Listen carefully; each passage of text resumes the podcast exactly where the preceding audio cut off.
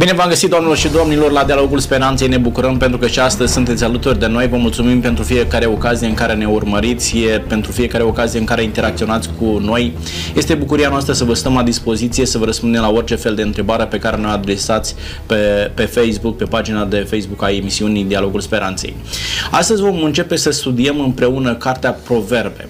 Înțeleptul Solomon a lăsat ca moștenire pentru noi toată înțelepciunea pe care a acumulat-o de la Dumnezeu. Cel mai înțelept om de pe fața pământului, Solomon, reușește să pună în teme teme de viață, subiecte importante care ne ajută să ne facem o imagine de ansamblu asupra vieții și a felului în care noi putem interacționa cu Dumnezeu pentru a avea o viață fericită pe pământul acesta. Încă de la începutul cărții, Solomon ne spune care este rațiunea pentru care lasă cartea aceasta pentru noi și vreau să vă citesc Proverbe capitolul 1.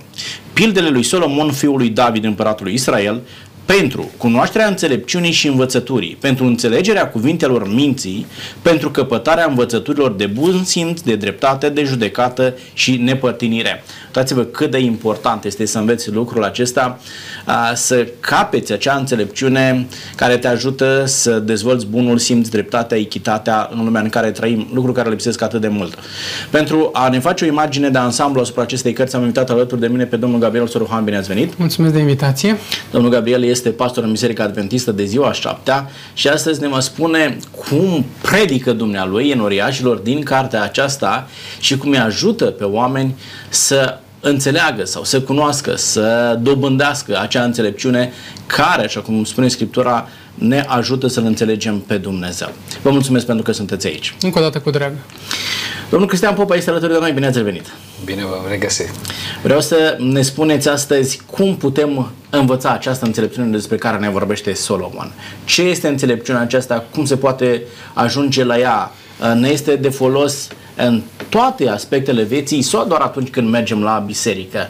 Este un mesaj doar pentru oamenii de biserică sau este un mesaj pentru toată lumea și toată lumea, orice om ar trebui să ia în considerare sfaturile pe care le de înțeleptul Solomon? Vă mulțumesc pentru că sunteți aici. Cu bucurie.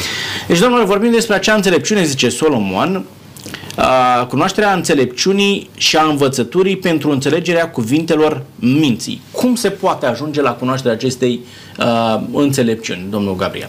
Cred că nimeni nu se naște cu această înțelepciune sau cu vreo altă înzestrare, pentru că pe toate le dobândim la urma urmei. Da? Este chiar și expresia că nimeni nu se naște învățat, nimeni nu se naște înțelept, nimeni nu se naște educat, nimeni nu se naște cu o profesie pe care deja să o, cuno- să o știe.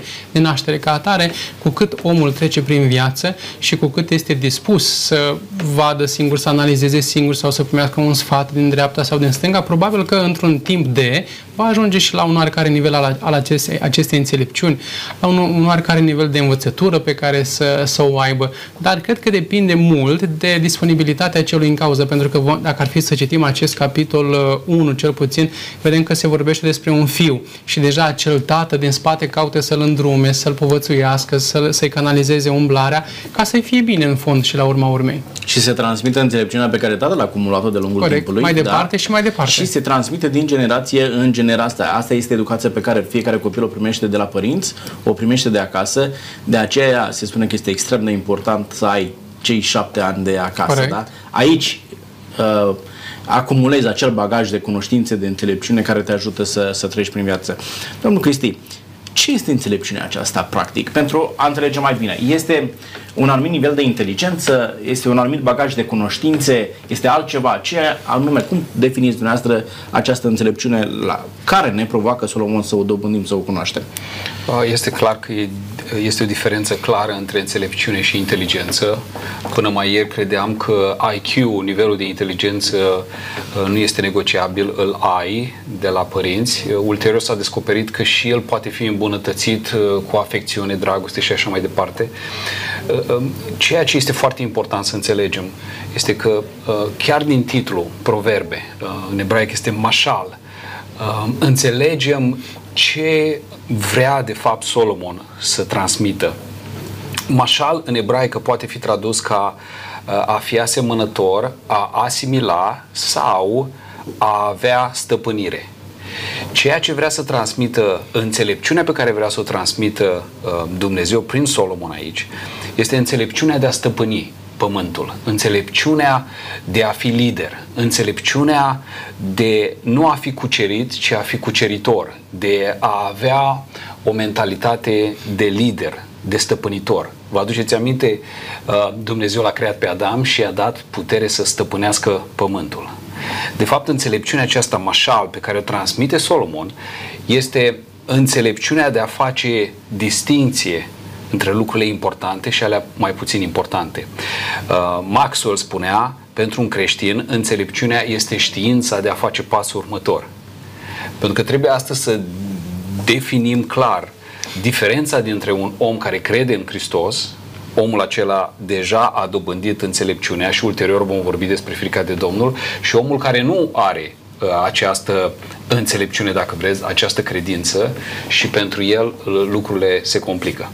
Este foarte interesant uh, faptul că îl cunoști pe Dumnezeu te duce mai aproape de înțelepciune, da? Însuși Dumnezeu fiind înțelepciunea întruchipată.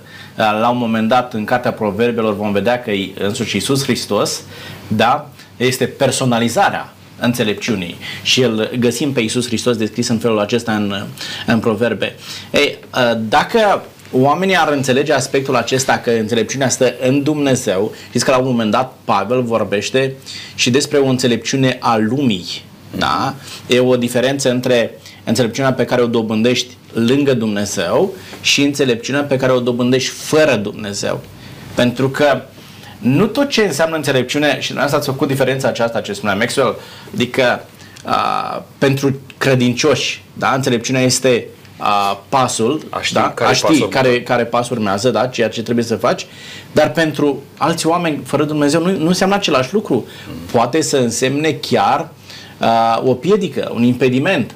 Eu mi-aduc aminte de unii uh, colegi, prieteni în perioada liceului și spuneau, păi, stai mic, tu mergi la biserică, uh, tu te duci sâmbătă de sâmbătă acolo, dar tu cum te mai distrezi?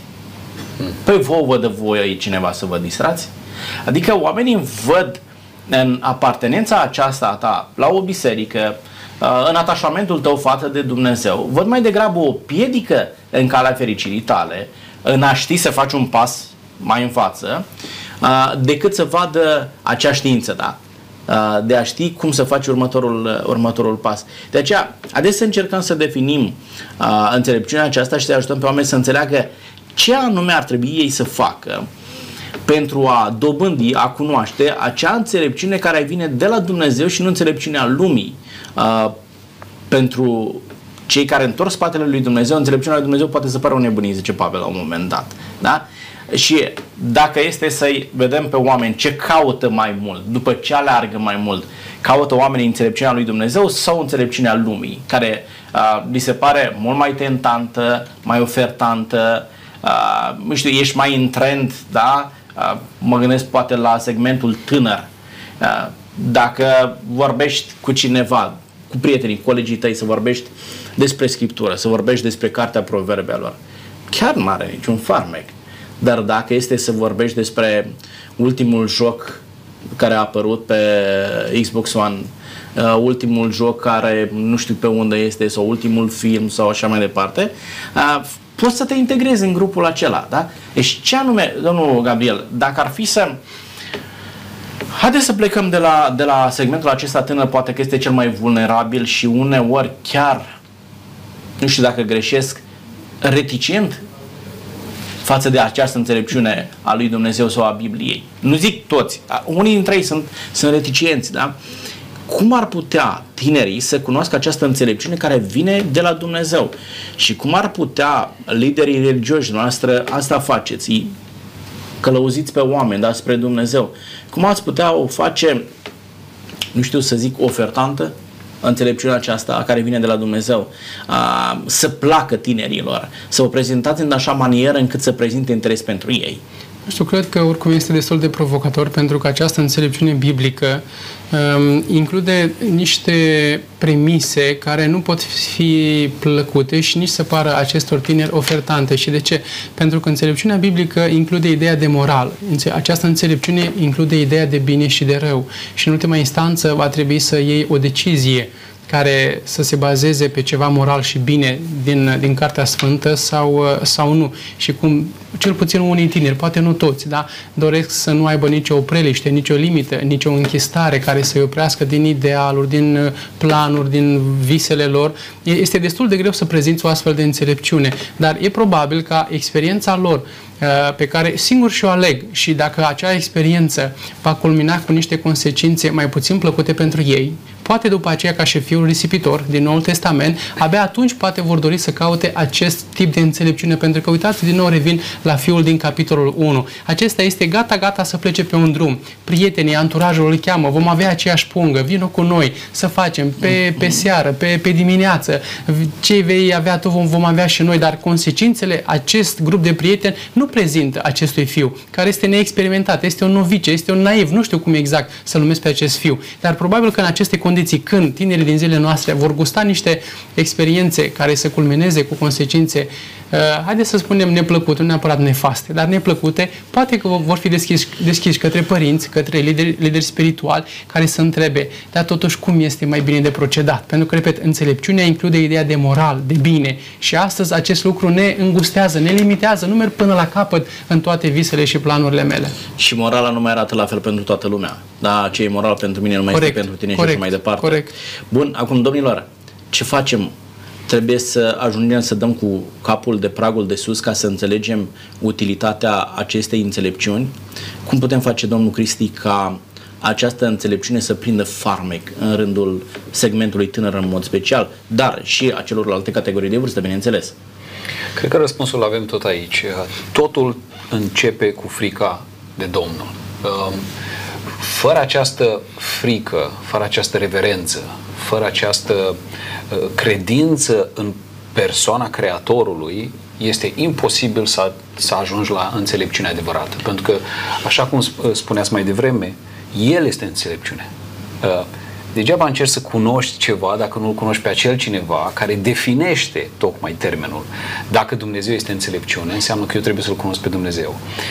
Ideea de bază în această uh, societate agnostică, atei, este că omul trebuie să ajungă la înțelegerea că există Dumnezeu, la această credință din inimă. Și de acolo, de la premisa aceasta, putem să începem să clădim. Altfel, este foarte greu să atingi uh, acest segment uh, al tinerilor. Tânărul este de fapt un om la început și are dorința aceea după Dumnezeu, are angoasa aceea despre care vorbeau filozofii greci. Uh, prin urmare, aia este pârghia. Noi trebuie să, să predicăm cuvântul așa cum este, înțelegând că Duhul Sfânt este cel care convinge ulterior pe om, indiferent dacă e tânăr sau bătrân, șansele statistice sunt că tinerii se întorc mai repede la Domnul, ca acea credință să stârnească frica de Dumnezeu, care este de fapt începutul științei. Deci ce propuneți dumneavoastră este foarte interesant. De obicei se întâmplă așa, oamenii încearcă să identifice înțelepciunea, frumosul, binele, corectitudinea, da? Și apoi să își dea seama că de fapt acolo există Dumnezeu. Dar noi să spuneți, haideți mai întâi să-L descoperim pe Isus Hristos. Ca ulterior să ne dăm seama că toate acestea există în El. Da? Și e mult mai ușor să le accepti să le primești, să-ți dai seama că sunt de utilitate pentru tine în momentul în care gândurile tale, practic, sunt conduse de Isus Hristos, sunt conduse de Duhul Sfânt al lui eh, Dumnezeu.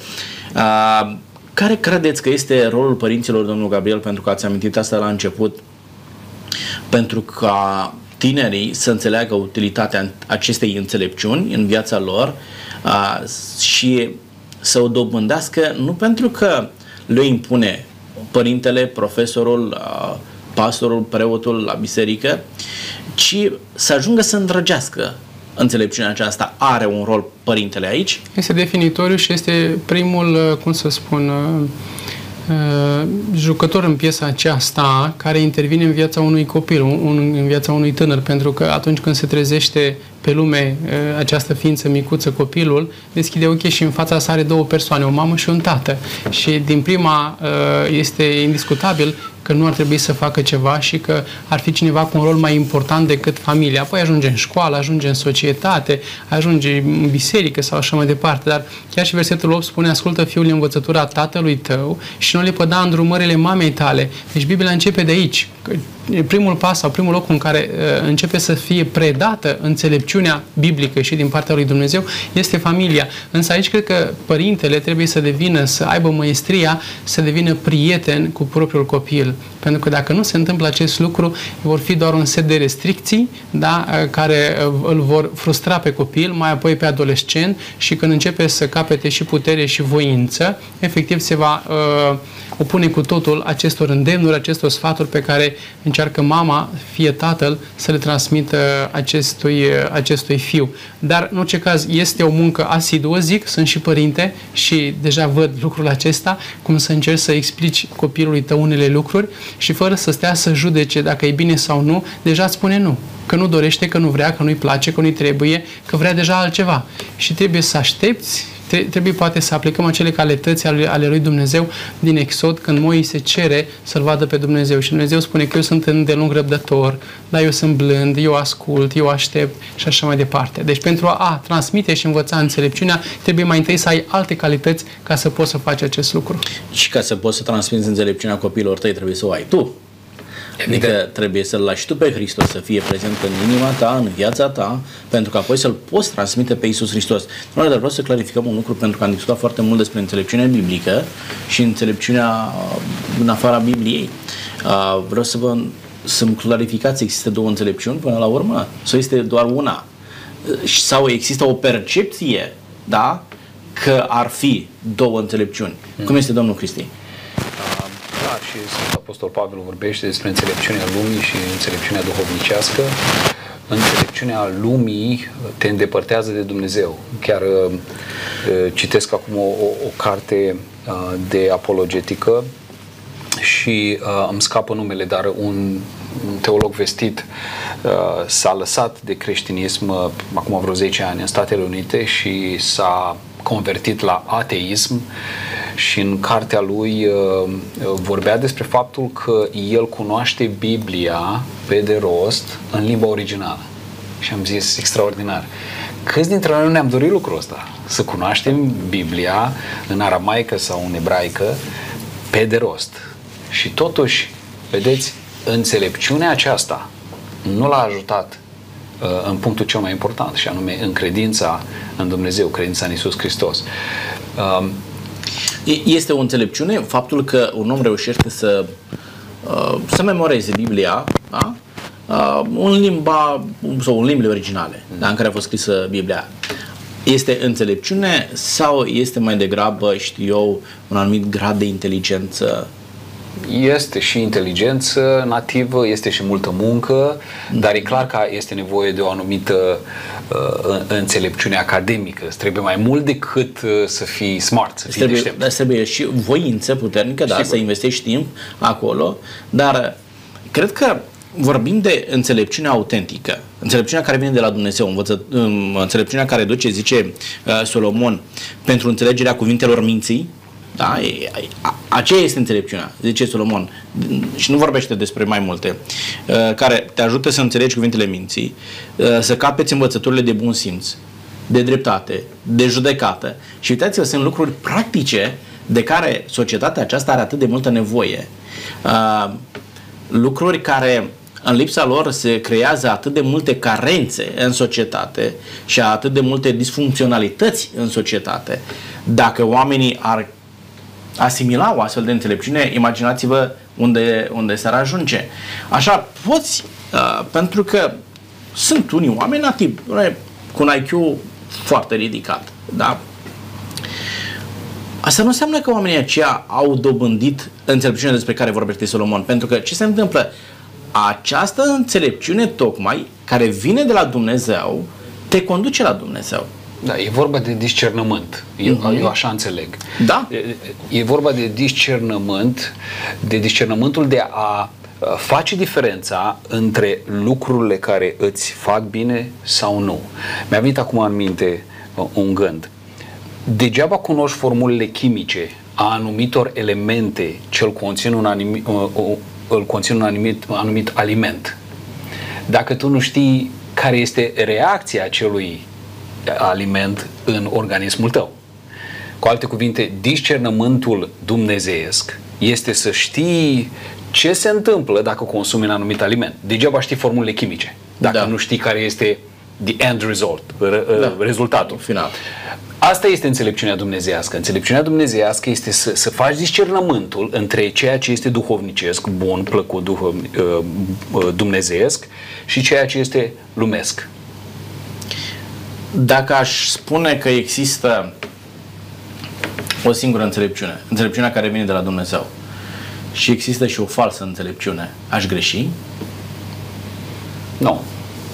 Adică, eu cred că ceea ce vine de la Dumnezeu este dat pentru toată lumea, uh-huh. unii o primesc și alții o refuză. Da, n-ați greșit cu nimic. Înțelepciunea falsă este înțelepciunea lumească. De exemplu, un om ca Einstein, care s-a declarat la sfârșitul vieții agnostic, uh, înțelepciunea nu i-a folosit la nimic în final. Da? A fost cel mai înțelept om care a trăit în perioada lui și poate și după, dar nu i-a folosit la nimic. A fost o înțelepciune falsă. Da. Uh, domnul Gabriel, Haideți să vedem cum se poate ajunge la învățăturile de bun simț. Cum poți să dobândești această învățătură de bun simț? Pentru că, zice Solomon, această înțelepciune te ajută să ajungi la învățătura sau să dobândești învățătura aceasta de bun simț. Cu bunul simț te naști, pe îl înveți, Uh, te obișnuiești cu el, îl dobândești într-un anumit uh, fel. Cum este, doamnă Gabriel? Întâi de toate aș dori să spun faptul că toate celelalte lucruri care vin începând cu versetul 2, cred că de fapt mai, mai degrabă sunt toate particularități ale înțelepciunii. Dacă vreți, este ca o prismă prin care pătrunde lumina și dincolo ies celelalte culori. Cam așa cred că este cu această înțelepciune și toate celelalte lucruri care sunt aici menționate.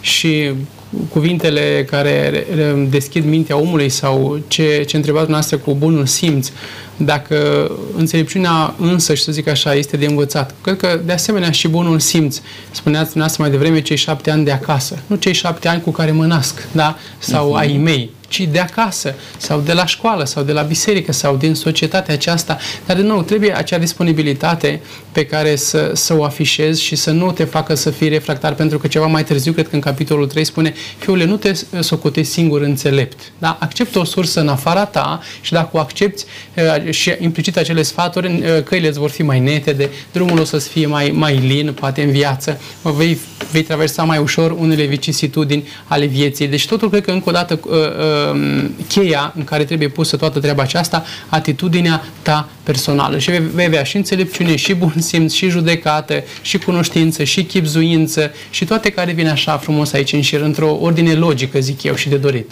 Bun, când vorbim de învățături de bun simț, cât de complicate sunt învățăturile acestea, pentru că dacă ne uităm în jurul nostru, cu stupefacție observăm că lipsesc și uneori privești retrospectiv și se doamne, dar parcă lucrurile s-au schimbat. Uh, nu mai există același bun simț. Acum, poate că și bunul simț poate fi înțeles, interpretat într-un mod subiectiv. Dar haideți să stabilim, să zic, bazele bunului simț. De unde le înveți și care sunt acestea? Cât de mare trebuie să-ți fie IQ ca să le poți cunoaște, aceste învățături de, de bun simț. Cât de complicate sunt, domnul Popa? Ele sunt foarte simple, dar cum se spunea mai devreme, trebuie să aibă cine să le transmită. În bunul simț se învață acasă, când copilul uh, murdărește ceva, trebuie să fie ajutat să curețe, ca ulterior să poată curăța singur. Uh, când um, uh, copilul um, este în prezența unor oameni mai în vârstă, trebuie să fie învățat să se ridice de pe scaun. Sunt niște lucruri de bun simț pe care le învățăm acasă dacă avem ce transmite. Ideea este că noi trebuie să fim pătrunși de cuvânt uh, și îmi place cuvântul folosit acolo de, de Solomon, este sacal, care înseamnă prudență, înseamnă inteligență, dar înseamnă și prudență, uh, înseamnă răbdare. Uh, noi trebuie să învățăm răbdarea și prudența, adică bunul simț, ca să putem să transmitem copiilor noștri. Copiii, de fapt, sunt oglinda noastră. Dacă noi suntem, uh, uh, avem bun simț în casele noastre, între cei patru pereți. Dacă noi uh, avem o vorbă dreasă, frumos cu sare, și este armonie între soț și soție, copiii învață lucrul ăsta și ei vor oglindi în afară ceea ce văd în casă. Haideți să dăm câteva exemple de învățături de bun simț. Învățături pe care dumneavoastră cu ani în urmă le-ați primit de la părinții dumneavoastră. Probabil că le transmiteți cu siguranță copiilor noastre.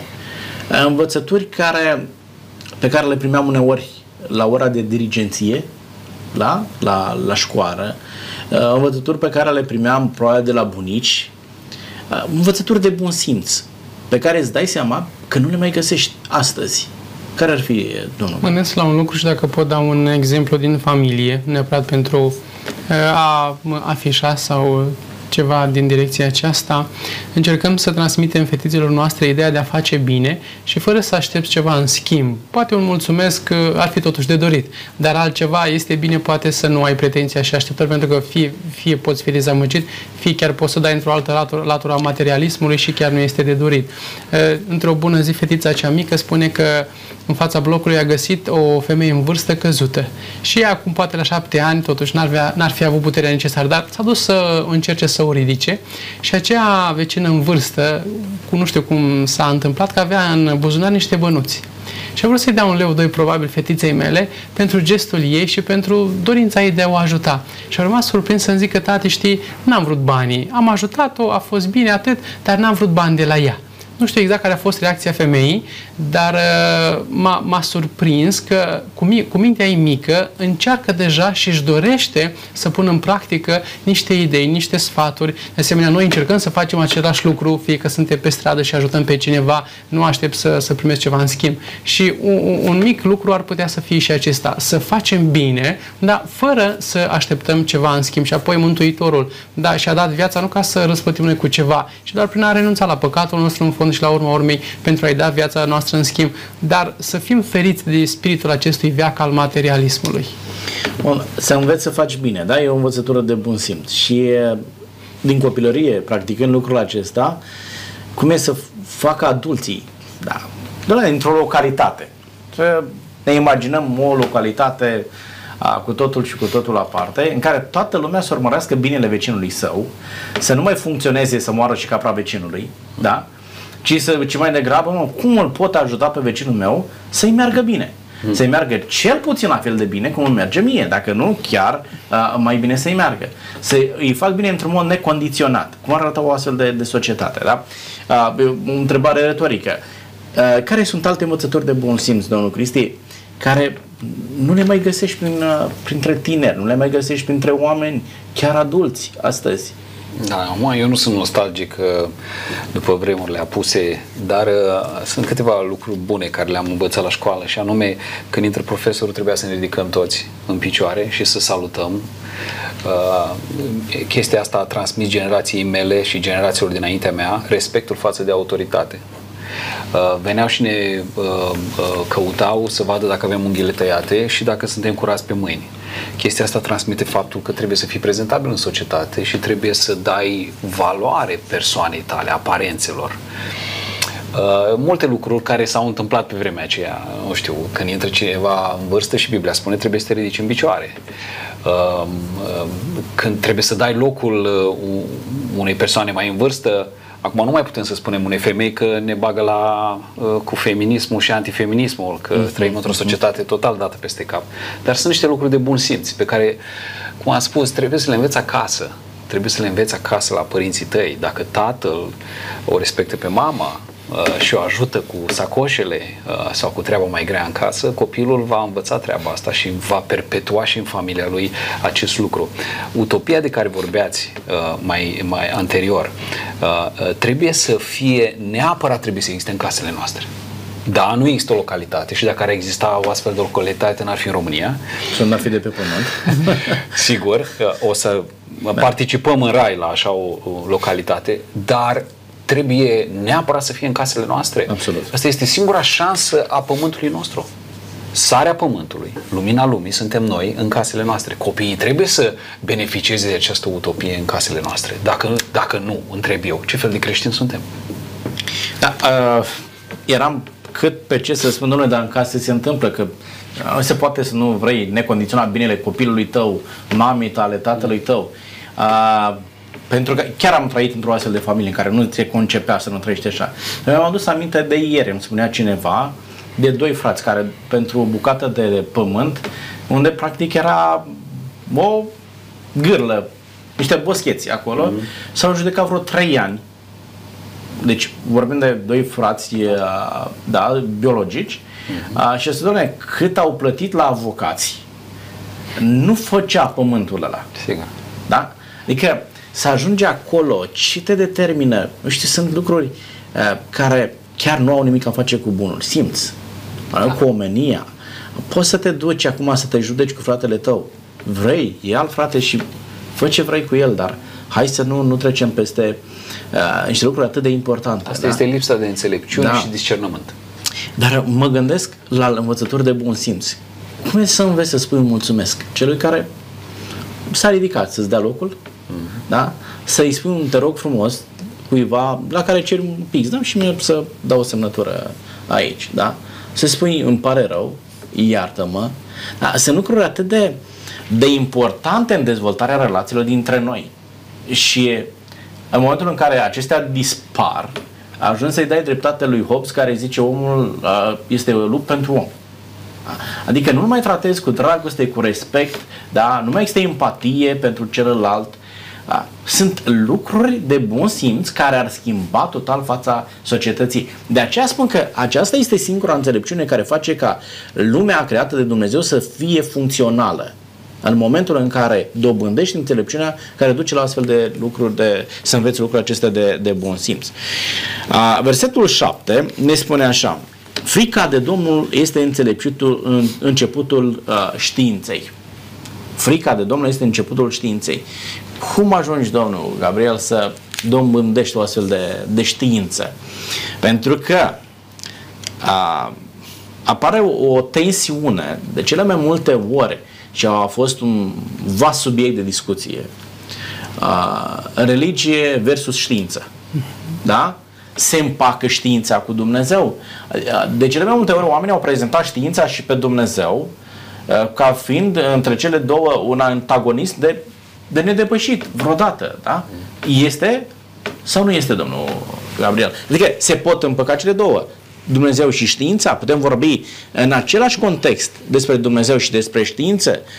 Frica de Dumnezeu, zice Solomon, este începutul științei. Cum anume? Dacă ne raportăm la Biblie, e posibil că, da, măcar că Biblia nu este o carte de știință și îl prezintă pe Dumnezeu ca un om de știință. Biblia prezintă pe Dumnezeu ca fiind Dumnezeu, fiind creatorul Universului, punct.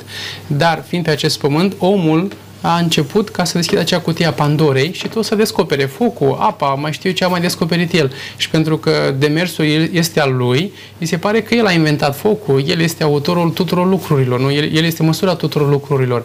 Dar eh, dacă omul ar recunoaște că de fapt sursa primară, da, este Dumnezeu, apoi poate să așeze acele demersuri ale sale personale sau ceea ce descoperă într-un puzzle ceva mai mare și poate să fie chiar cu rezultate mai frumoase și mai satisfăcătoare pentru el. Pentru că dacă nu, el creează și materia, el o dezvoltă, el ajunge la niște rezultate și, repet, el face totul. Și țin minte o anecdotă, chiar de mult tare am citit-o, se spunea că Dumnezeu stă, stătea de vorbă cu un om de știință sau chiar evoluționism și omul de știință îi spunea pot să fac și eu ceea ce ai făcut tu. Și nu îi spune bine, dar creează totul fără să te folosești de materia mea. Că orice om de știință din țară sau așa se apleacă asupra celui din corpul meu, asupra prafului de pe pământ, care toate spun Biblia, sunt de la Dumnezeu. Deci omul de știință mai întâi să creeze materia sa, să o studieze, să o analizeze, să o amplifice și apoi mai vedem dacă chiar este atât de mare și de isteț. Adică în momentul în care Scriptura zice Dumnezeu a făcut totul din nimic, da? Ia, pune, pune-l și pe om să facă totul din nimic. Exact, da? Exact. Și atunci vezi dacă omul poate să facă ce a făcut Dumnezeu. Aici este cheia, dacă pot să intervin. Sigur. Marea Tei, uh, Hitchens, Dawkins, uh, spun, spun, ei afirmă că pot să dea explicația până la momentul când a apărut ceva. Dincolo nu mai poți să dea nicio explicație. Cu alte cuvinte, știința adevărată este știința care ne explică cum a apărut totul din ex nihilo, din nimic. Din nimic. Dar Restul, nu demonstrează, doar afirmă. Absolut. Restul nu pot fi, nu, nu se poate numi uh, știință superioare acesteia. Creștinismul vine și spune, există un creator care a creat toate lucrurile care se văd din nimic. Evoluționismul, ateismul, agnosticismul spune totul a apărut dintr-un Big Bang, dar Big Bang-ul ăla trebuie să vină din ceva. Cu alte cuvinte, înțelepciunea adevărată și știința adevărată vine din Dumnezeu, pentru că El este creatorul tuturor lucrurilor și El a creat totul din nimic. Și ajungi la un moment dat să îți dai seama că ești obligat să crezi că în spatele tuturor explicațiilor tale stă ceva pe care tu nu poți explica. Exact, da? că numește, vrei să-i spui Dumnezeu, că nu, asta e numește Aristotel uh, mișcătorul nemișcat. Mm-hmm. Da? Adică uh, în spatele oricărui lucru există altceva care îl mișcă, mm-hmm. dar în spatele lui ce stă? Și la un moment dat zice, nu mai poți să explici. Da? În spatele tuturor lucrurilor există un mișcător nemișcat. Mișcat. Da? Că pe Dumnezeu nu-l, nu-l mișcă absolut nimic. Uh, domnilor, da, știința vine de la Dumnezeu. Asta este clar. Dumnezeu a creat totul. Doar Dumnezeu ne poate ajuta să înțelegem ceea ce El a creat. Că practic știința ce este? Uh, știința este uh, să înțelegem noi ceea ce ne înconjoară și încercăm să explicăm cum a apărut ceea ce ne înconjoară. Da? Și interacțiunea lucrurilor din, uh, care ne înconjoară pe noi. Încercând să dăm explicațiile acestea, încercăm să le facem, e paradoxal, eliminându-l chiar pe Dumnezeu cel care le-a creat. Și să spui, doamne, asta este știință, nu ce zice Scriptura, nu ce zice uh, Dumnezeu. Adică oamenii de aceea ajung și la anumite absurdități științifice, pentru că ajungi să le excluzi pe Dumnezeu din cadrul științei din, tocmai din cadrul lucrurilor pe care Dumnezeu le-a creat. Și asta nu va duce niciodată la o înțelegere corectă, autentică, constructivă, utilă pentru, pentru omenirea aceasta. Da? Deci doar frica de Dumnezeu este începutul, începutul înțelepciunii. Adică noi știm că în Scriptură care vorbim despre frica de Dumnezeu nu e vorba de acea groază despre Dumnezeu, ci mai degrabă despre respectul, da? recunoașterea, reverența a, față de Dumnezeu. Atunci când uh, îl accepti pe Dumnezeu, îi oferi respectul cuvenit, accepti că ceea ce există este produsul acțiunilor lui Dumnezeu și doar în condițiile acestea poți înțelege ceea ce Dumnezeu a creat pentru tine, pentru că însuși Dumnezeu, prin Duhul Sfânt, îți revelează ceea ce El a creat. Și asta se întâmplă cu mintea marilor oameni de știință adevărată, da? care se pun la îndemâna lui Dumnezeu și reușesc să înțeleagă prin descoperirea pe care Dumnezeu le dă oamenilor acestora. Dar nu putem să nu amintim de Apostolul Pavel și în întâiul său capitol din Romani.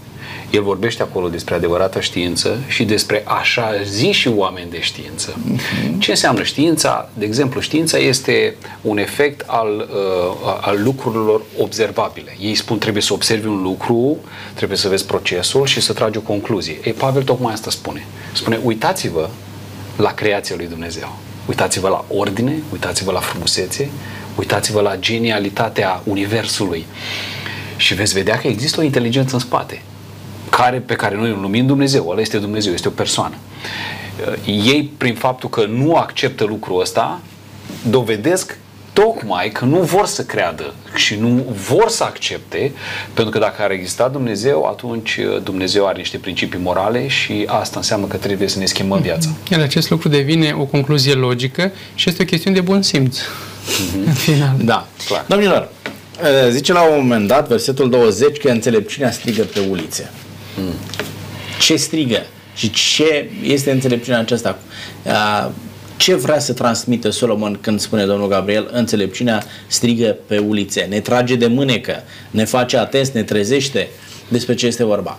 Cred că atunci ca și astăzi era o societate fără valori, era o societate fără un sistem de valori, era o societate fără o cosmoviziune corectă și era cu totul și cu totul altceva. Dacă se vorbește aici despre furt, dacă se vorbește despre a premedita, da, o crimă, poate nu cu sens propriu, dar furtul este o crimă de asemenea, înseamnă că la data aceea era o societate fără valori și fără repere. Și atunci înțelepciunea strigă și încearcă pe oameni, încearcă, uh, face un apel la, la, la societate să se revină la unele valori, să se revină la unele aspecte de bun simț, să, să vină oamenii la o judecată corectă, dreaptă, să nu umble pe căi uh, uh, îndoielnice și să nu se ajungă la decizii care de asemenea sunt uh, mai mult decât îndoielnice și atrag și pentru cel în cauză unele ponoase și pentru cel de, de lângă, pentru că se ajunge la un moment dat și se spune chiar și când cineva stă liniștit lângă vecinul său, chiar și atunci cineva poate să gândească rău despre acesta. El nu face nimic rău,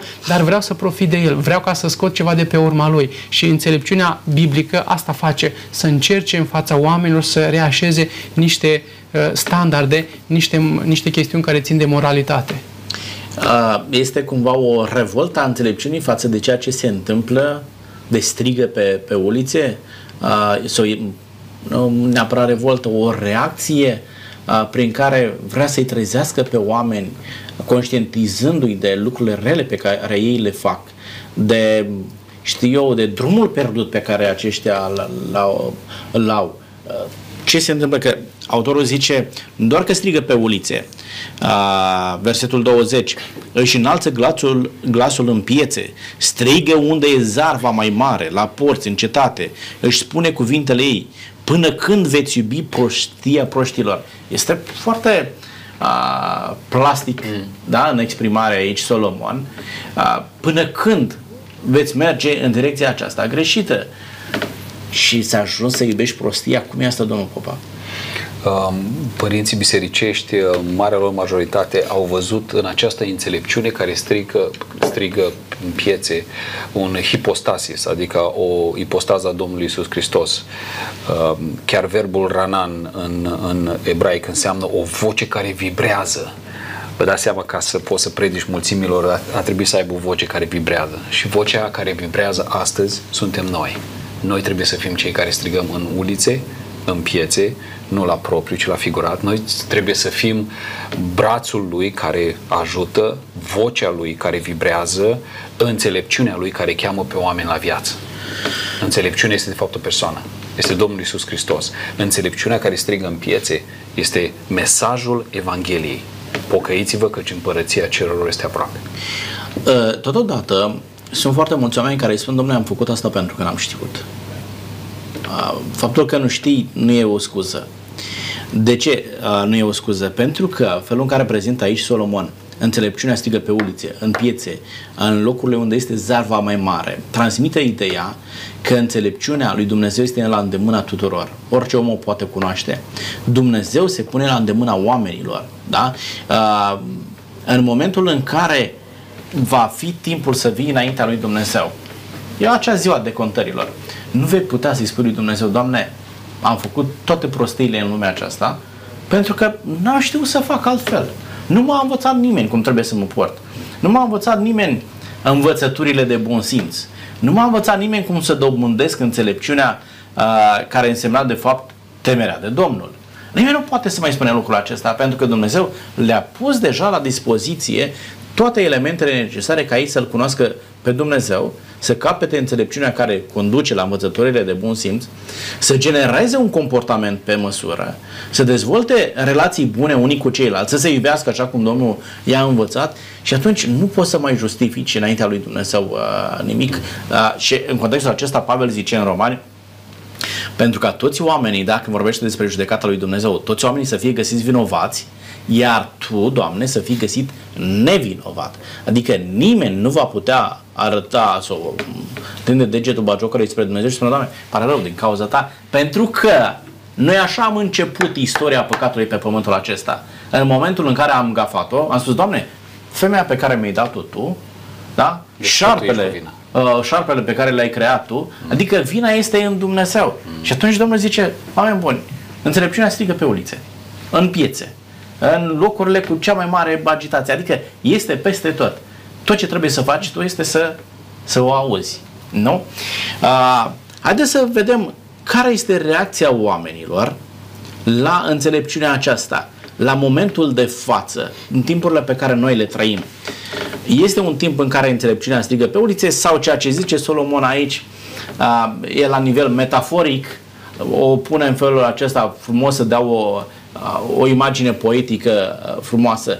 Strigă la momentul acesta înțelepciunea pe toate ulițele? Care sunt ulițele pe care găsim înțelepciunea? Care sunt piețele unde auzi înțelepciunea strigând? Unde poate auzi oamenii uh, despre înțelepciunea aceasta, domnul Gabi? În familie, la biserică, la școală, în societate. Deci peste tot, de când deschizi ochii în lumea aceasta și până când îi închizi la loc, deci peste tot, efectiv, poți să vezi și să auzi că înțelepciunea este în spatele tău și strigă mai mai că te trage de haine și spune oprește-te, da, tu tânărule, oprește-te, tu femeie, oprește-te, tu omule, tu bătrânule, oprește-te dacă nu ai mințele întregi, da, oprește Deci nu ai cum și nu este scuză, cum spuneați mai devreme, acel exemplu ipotetic, cu o viață întreagă să stau în neștiință. Este imposibil ca un om o viață întreagă să stea în, în această stare de neștiință, este imposibil. Dacă totuși cineva poate să spună că n-am știut, da, spune Pavel în Noul Testament că Dumnezeu nu ține seama de vremurile de, de neștiință, dar astăzi poruncește ceva, în schimb. Azi când auzi, azi când totuși cineva zice, azi nu, nu mai poți continua ca și până acum sau de acum înainte. Dar una peste alta fie spus, dar este, este imposibil ca cineva să nu aibă măcar o singură șansă în viață, dintr-o sursă sau alta, să nu afle despre această înțelepciune care vine de sus, da, o exprimare a Noului Testament. Locul în care ne aflăm este o oliță, domnul Popa. Evident, ulițele astea, primul lucru la asta m-am gândit. Ulițele este mass media, uh, rețele de socializare unde sunt astăzi uh, tinerii care ne vor conduce și ne vor plăti pensiile mâine, nu? Uh, acolo trebuie să fim noi și ăsta este o, o, un canal foarte important prin care să ajungem la oameni. Dar mai devreme a spus un lucru care mi-a dat așa o lumină deosebită. A spus Dumnezeu s-a pus la îndemâna oamenilor. Unde s-a pus Dumnezeu la îndemâna oamenilor? În persoana Domnului Isus Hristos. Pe cruce. Acolo s-a pus la propriu la îndemâna oamenilor și ne-a dat un, un exemplu de fizic, practic de înțelepciune. N-a deschis gura. Nu s-a apărat singur. A iubit până la capăt. A, a, a, a iubit sacrificial și ne-a dat un exemplu tuturor. El este înțelepciunea. Dacă mergem și ne uităm la el, la faptul că Dumnezeu s-a pus la îndemâna noastră a oamenilor, înțelegem de fapt ce înseamnă înțelepciunea. Vreți să spuneți că pentru a transmite aceeași înțelepciune pe care a transmis-o Hristos, ucenicii lui Isus Hristos, credincioșii de astăzi, ar trebui să învețe înțelepciunea pe ceilalți în felul acesta, jertfelnic, să se pună la dispoziția oamenilor, sacrificând timp, energie, bani, resursele pe care ei le au, doar ca să-i înveți pe oameni, da? Adică... Este singura metodă. Este singura metodă. Oamenii uh, acceptă foarte greu să primească ceva gratis. Pentru că sunt uh, foarte suspicioși, dar de ce vrei să-mi oferi în mod gratuit ceva? Nu cumva ai ceva în spate? Dar oamenii trebuie să înțeleagă și e o modalitate prin care oamenii să ajungă în posesia acestei informații. Oamenii trebuie să înțeleagă că sunt oameni ai lui Hristos care procedează așa cum a procedat Hristos. Fără ca ei să primească în schimb ceva, da? oferă totul pentru ei. Vă dumneavoastră, dumneavoastră nu primiți nimic în schimb pentru faptul că veniți aici. Da? Și vă puneți din timpul dumneavoastră când vă sun, uh, veniți aici ca să vorbiți oamenilor uh, despre Dumnezeu din Scriptură. De ce faceți lucrul acesta? Din dragoste și din dorința de a folosi piața aceasta ca adevărul și înțelepciunea să ajungă la oameni. Domnul Gabriel, dacă este să transmiteți o provocare pentru cei care ne urmăresc astăzi, pentru cei care ar vrea să ajungă la cunoașterea acestei înțelepciuni care îi ajută să, a, să-L descopere pe Dumnezeu. Care ar fi metodele cele mai bune? Care ar trebui să fie următorul pas pe care ei ar trebui să-l facă să poată înțelege înțelepciunea aceasta care îi conduce la Dumnezeu?